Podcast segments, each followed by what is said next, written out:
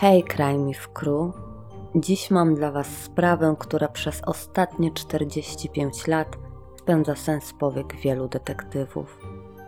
W czerwcu 1977 roku trzy młode harcerki wyjechały na dwutygodniowy obóz letni do Camp Scott w Ozark Hills w stanie Oklahoma. Dziewczynki zostały brutalnie napadnięte i zamordowane w swoim namiocie pod samym nosem wychowawców. Camp Scott został otwarty w 1928 roku dla dziewcząt w wieku od 10 do 18 lat i znajdował się kilka mil na południe od Lucas Grove w stanie Oklahoma. W 1977 roku, prowadzony przez Radę Skautów Magicznego Imperium, rozrósł się do 10 kempingów, wielkiej sali i basenu. Każdy kemping położony na obszarze 410 akrów przy brzegu Snake Creek znajdował się w pobliżu głównej arterii The Cookie Trail. Podobozy otrzymały nazwy na cześć indyjskich plemion i składały się z bręzanowych namiotów ustawionych na drewnianych platformach, wystarczającą ilością miejsca dla czwórki dzieci. Dziewczęta znalazły w swoim plemieniu nowe przyjaciółki i czuły się bezpiecznie bawiąc na świeżym powietrzu pod nadzorem opiekunów. Pod obóz Kijowa znajdował się na zachodzie i był najbardziej odsunięty od szlaku. 12 czerwca około 140 harcerek opuściło budynek Rady Magicznego Imperium w Tulsie, kierując się do Camp Scott. 18-letnia Carla Wilhite, jej rówieśniczka Susan Ewing i 20-letnia Dee Elder zostały przydzielone do nadzoru obozu Kijowa i powierzono im opiekę nad 27 dziewczętami. Lori Lee Farmer, Michelle Heifer Goose i Doris Dennis Milner dostały przydzielony namiot numer 8, który był najbardziej odizolowany od opiekunów, a widok do niego blokowały prysznice. Denis pochodziła z Tulsy. Jej ojciec był funkcjonariuszem policji. Był to jej pierwszy wyjazd bez rodziców. Dziewczynka była wyraźnie zdenerwowana, wykazywała oznaki tęsknoty za domem jeszcze przed opuszczeniem kwatery głównej. Wtedy to 15-letnia Michelle Hoffman, wieloletnia uczestniczka corocznego zgrupowania, widząc nieśmiałą i smutną dziesięciolatkę, przypomniała sobie swoje pierwsze wyjazdy i jak bardzo czuła się wtedy zażenowana w otoczeniu tak dużej gromady rówieśników. Oprócz tego, Denis była jedyną afroamerykańską uczestniczką obozu. Michelle wzięła na siebie opiekę nad dziewczynką, siadając z nią w autobusie. Po drodze opowiedziała jej o wszystkich wspaniałych rzeczach, jakie będą robić podczas dwutygodniowych wakacji. Opisując zielone szlaki, kąpiele w jeziorze i wieczorne spotkania przy ognisku. Michelle obiecała matce dziewczynki, że jej córka będzie mogła skorzystać z telefonu i zadzwonić następnego dnia, jeśli wciąż będzie chciała wracać do domu. Lori Farmer była najmłodsza w grupie. Mimo swojego wieku znacznie wyprzedzała rówieśników. Ośmiolatka była najstarszą z pięciorka rodzeństwa. Była bystra i dojrzała na swój wiek. Właśnie skończyła czwartą klasę szkoły podstawowej. Rodzice Lori, dr Charles i Sherry Farmer byli podekscytowani pierwszym obozem harcerskim córki. Planowali zrobić jej niespodziankę i przyjechać z tortem, by wspólnie świętować dziewiąte urodziny dziewczynki w sobotę 18 czerwca. Michelle Goose była szczęśliwa powrotem do Camp Scott. Dziewczynka spędziła tu poprzednie wakacje i wiedziała, że czekają niesamowita dwutygodniowa przygoda. W przeciwieństwie do Denis i Lori, które były z Tulsy, Michelle pochodziła z Broken Arrow. We wczesnych godzinach wieczornych przez Camp Scott przeszła burza. Oprócz grzmotów słychać było jedynie śpiew dzieci dochodzący z jadalni. Kierownicy opowiadali zgromadzonym o zasadach obozu i o planach na kolejny dzień. Następnie wszyscy udali się do swoich namiotów. Dziewczęta spędziły wieczór pisząc listy do domu i rozmawiając o minionym dniu. Jakiś czas przed 22 wychowawczyni obozu Kamanchi zobaczyła w lesie światło przesuwające się na północ w kierunku obozu Kijowa. O 22 15-letnia Michelle przed snem postanowiła upewnić się, że Denis z dziewczynkami położyły się do łóżek. Usatysfakcjonowana życzyła im dobranoc. Około 22.30 The Elder przeprowadziła ostatnią kontrolę obozowiska. Dwie godziny później, około północy, Karla odprowadziła niektóre dziewczyny z toalet do domu. O 1.30 dziewczęta z szóstki zostały ostrzeżone przez Karlę, aby przestały hałasować. Wracając od nich, usłyszała dziwne odgłosy dochodzące z namiotu. Opisała je jako niski, gardłowy dźwięk, ale nie była pewna, czy należał on do zwierzęcia, czy do człowieka. Kiedy poświeciła latarką w kierunku hałasu, zrobiło się zupełnie cicho. Wróciła do łóżka, od czasu do czasu słysząc dziwne dźwięki dochodzące z pobliskiego lasu. Około trzeciej nad ranem pojawiły się dwa doniesienia. Dziewczynki w innych obozach zostały obudzone przez wrzaski. Jedna usłyszała straszny krzyk, a druga czyjeś wołanie o mamę. Mniej więcej w tym samym czasie ktoś ukradł z kilku namiotów torebki i okulary. Dziewczęta z siódemki powiedziały, że jakiś mężczyzna rozsunął klapę namiotu i zaczął im świecić latarką po oczach. Po kilku sekundach zasunął ją z powrotem i udał się w kierunku ósemki. Nazajutrz o szóstej rano Karla Wilhite postanowiła wziąć prysznic. Skierowała się na wschód w kierunku obozu Kłapał i domu sztabu. Idąc zauważyła coś dużego leżącego na rozwidleniu szlaku. Pomyślała sobie, że reszta śpiworów została dostarczona nocą i nie chcąc, by zmokły od mokrej ziemi, zbliżyła się do tobołków. Nagle na zakrwawionym śpiworze dostrzegła ciało małej dziewczynki. Jej martwe oczy patrzyły w niebo, a nogi były rozstawione w obie strony. Po uświadomieniu sobie, że odkryła ciało, Karla natychmiast obudziła Dee i Susan. Kobiety szybko pobiegły sprawdzić, czy inne dzieci były bezpieczne. Dee zaczęła od sprawdzenia namiotu numer 8, gdzie odkryła, że cała trójka zniknęła.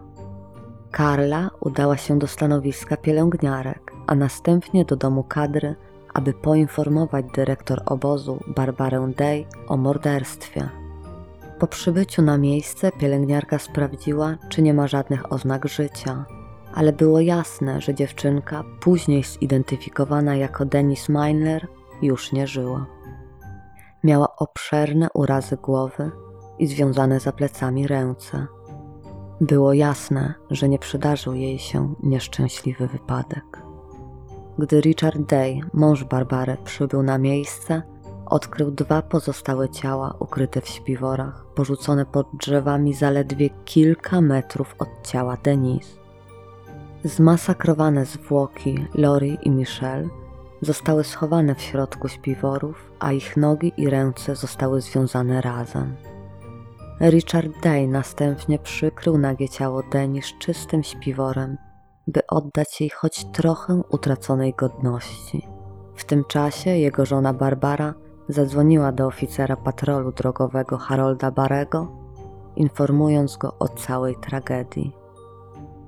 O ósmej rano 13 czerwca szeryf Glynn Pete Weaver, gdy tylko dowiedział się o makabrycznych wydarzeniach poprzedniej nocy, natychmiast poprosił o pomoc Stanowe Biuro Śledcze Oklahomy, OSBI. W kwietniu tego roku, podczas szkolenia kadry, jedna z opiekunek odkryła, że ktoś splądrował jej rzeczy i ukradł pączki. Wewnątrz pustego pudełka po pączkach znajdowała się niepokojąca odręczna notatka. Na kartce papieru dużymi literami była napisana wiadomość: Mamy misję zabicia trzech dziewczynek podczas kolejnego obozu. Zdenerwowana opiekunka natychmiast udała się z notatką do dyrektora. Ten jednak potraktował ją jako żart. Oficer patrolu drogowego Harold Berry był pierwszym funkcjonariuszem organów ścigania na miejscu zdarzenia i znalazł jeden zestaw odcisków butów prowadzący z obozu Kiowa do miejsca zbrodni. Wyglądało na to, że zabójca odpiął tylne klapy namiotu, aby dostać się do środka. Śledczy uzgodnili, że Lori i Michelle zostały skatowane na śmierć w namiocie, analizując rozpryski krwi na płóciennych ścianach i drewnianej podłodze. Obie zostały napastowane. Zabójca następnie próbował wyczyścić krew za pomocą prześcieradeł, ale zostawił jeden odcisk buta o rozmiarze 9,5. W namiocie nie znaleziono odcisków palców. Denis Milner została związana, a jej usta wypchane gotowym kneblem. Również napadnięto ją seksualnie.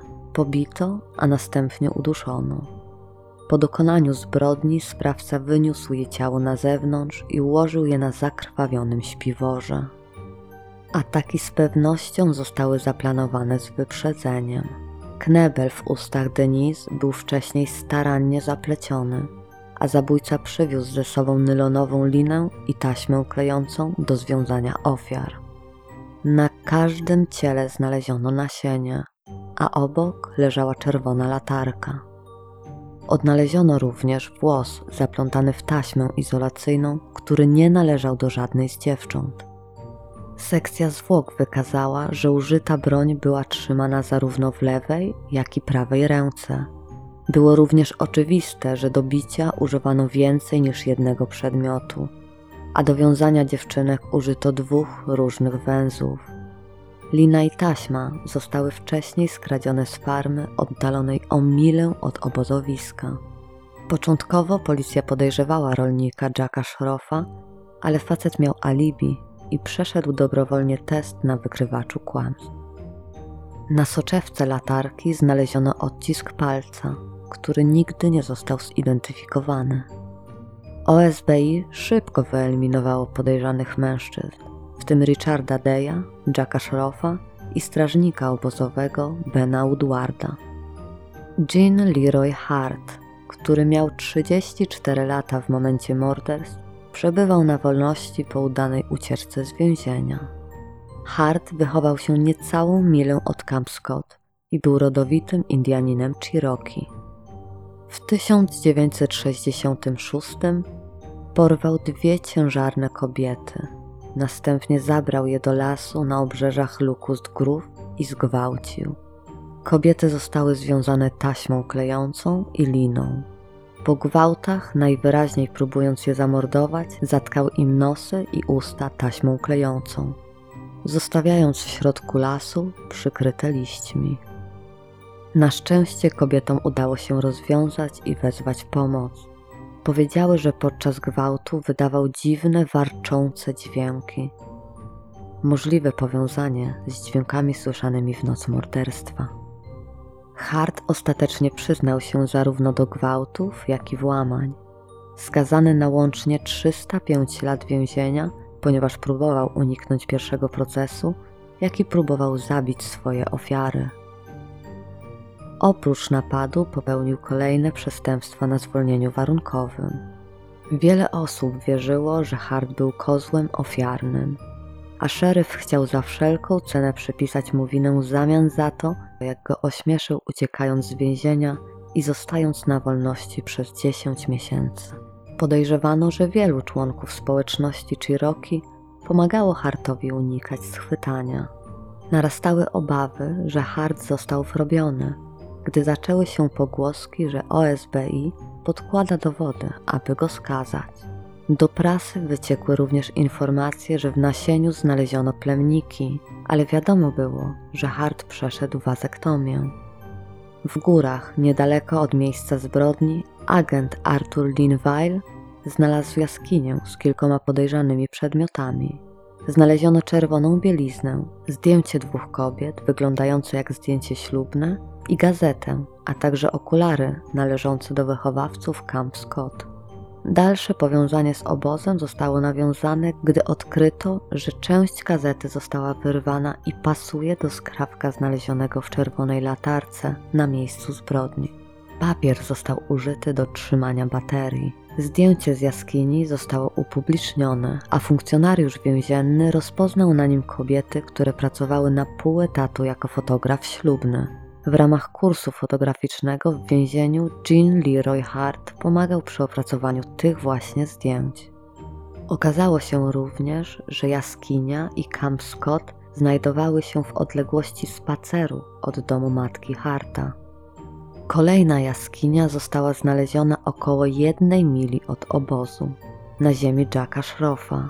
Więzień powiedział policji o jej istnieniu, twierdząc, że spotkał tam Harta po morderstwach. Chłopak miał wtedy 16 lat i został skazany za zabicie własnego trzyletniego syna. Nie wydaje się, by OSB ścigało tego informatora jako podejrzanego w sprawie morderstw harcerek. Na ścianie jaskini napisano: Morderca tu był. Ze względu na wielkość obozu Scott trudno było go zabezpieczyć podczas poszukiwania dowodów. Kilka tygodni po morderstwach zatrudniono firmę ochroniarską do pilnowania obozu, który został opróżniony z całego personelu. Według tych ochroniarzy istniały dowody na to, że ktoś wciąż chodził po obozie, zostawiając ślady butów na świeżym piasku i drażnił się z ochroniarzami, otwierając na oścież drzwi od budynków. Strażnicy zaczęli zostawiać nitki zawiązane między drzewami, aby zobaczyć, którymi ścieżkami porusza się intruz, za każdym razem znajdując wszystkie przerwane. Pewnego dnia, gdy ochroniarze wrócili do sali głównej, której używali jako biura, znaleźli torbę pozostawioną przy drzwiach. W środku znajdowały się różowe skarpetki i parę tenisówek z napisanym imieniem Denis Minler. Zarówno skarpetki, jak i buty były całe mokre. Po dziesięciu miesiącach polowania na Harta, agent Larry Bowles, pracując z informatorem ze społeczności Cherokee, odkrył, że Hart ukrywał się u przyjaciela Sama Pidgina, 50 mil na wschód od Camp Scott. Pigeon był przekonany o niewinności Harta i pozwalał mu mieszkać w swojej trzypokojowej chacie przez ostatnie 8 miesięcy. 6 kwietnia 1978 roku funkcjonariusze OSBI otoczyli chatę i aresztowali Harta. Bowles zeznał, że gdy skuwał Harta kajdankami, zapytał go, czy to on zabił dziewczynki, na co mężczyzna odpowiedział, że nigdy nie będą w stanie mu tego udowodnić. Obrona prowadziła sprawę bardzo agresywnie, oskarżając o tuszowanie prawdy i prywatną agendę szeryfa. Hart zdobył wielu fanów. Doszło do tego, że rodziny ofiar potrzebowały policyjnej eskorty w sądzie. Obrona starannie obaliła każdy z dowodów przeciwko oskarżonemu. Zakrwawiony ślad buta w namiocie był za mały jak na harta. Odcisk palca na latarce nie pasował. Wymazy pobrane od dziewczynek nie były rozstrzygające. Twierdzono, że włos znaleziony na miejscu zbrodni należał do harta. Niestety funkcjonariusze nie byli w stanie tego udowodnić. Po zapoznaniu się z zeznaniami, ława przysięgłych naradzała się tylko przez sześć godzin. Przysięgli uznali mężczyznę za niewinnego, wyraźnie wierząc, że został wrobiony w morderstwa ze względu na jego korzenie Cherokee i konflikt z szeryfem. Hart jednak wrócił za kratki, by odbyć wyrok za gwałt i rabunki 305 lat pozbawienia wolności. Jednak nigdy nie przypisano mu morderstw dziewczynek. Dwie rodziny pozwały później Radę Magicznego Imperium i jej ubezpieczyciela o 5 milionów dolarów, zarzucając im zaniedbanie.